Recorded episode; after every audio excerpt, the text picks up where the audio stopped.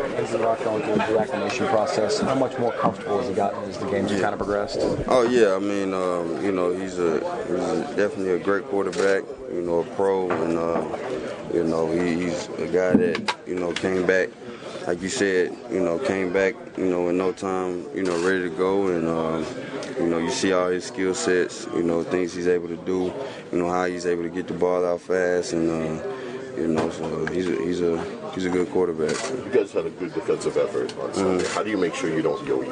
That you don't continue to have that good Oh yeah. effort? Oh, we just got to be consistent. Um, I mean, it's a it's a short week, but we got to stay on top of it as far as the, the mental aspect of it, and uh, go in with the same attitude, mindset that we did last week, and uh, keep stacking them together. So.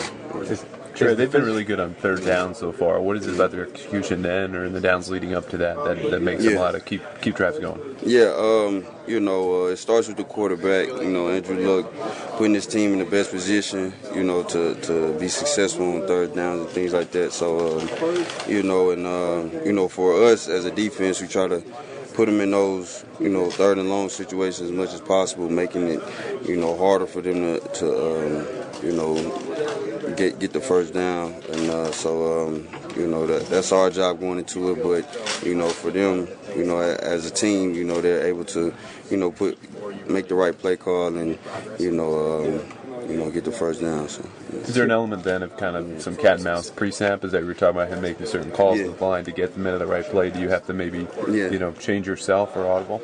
Uh, yeah, he's a smart quarterback. Um, you know, and uh, like I said, he just, you know, he managed the game well, and um, you know, he uh, if he if you don't see something he, he if you see something he don't like, you know, he'll switch it up and things like that. You know, we just gotta be ready for everything.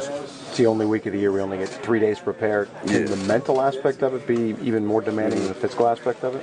Um, you know, it's a quick turnaround. You know, mentally and physically. You know, you gotta um, you gotta definitely be a pro about it, and you know, not just do the work here. You know, you gotta be at home in your playbook, watching film, things like that. Make sure you get on top of them, and um, you know, uh, it, it, you know, mentally and physically it's challenging, but you know, it's something that we gotta do. So.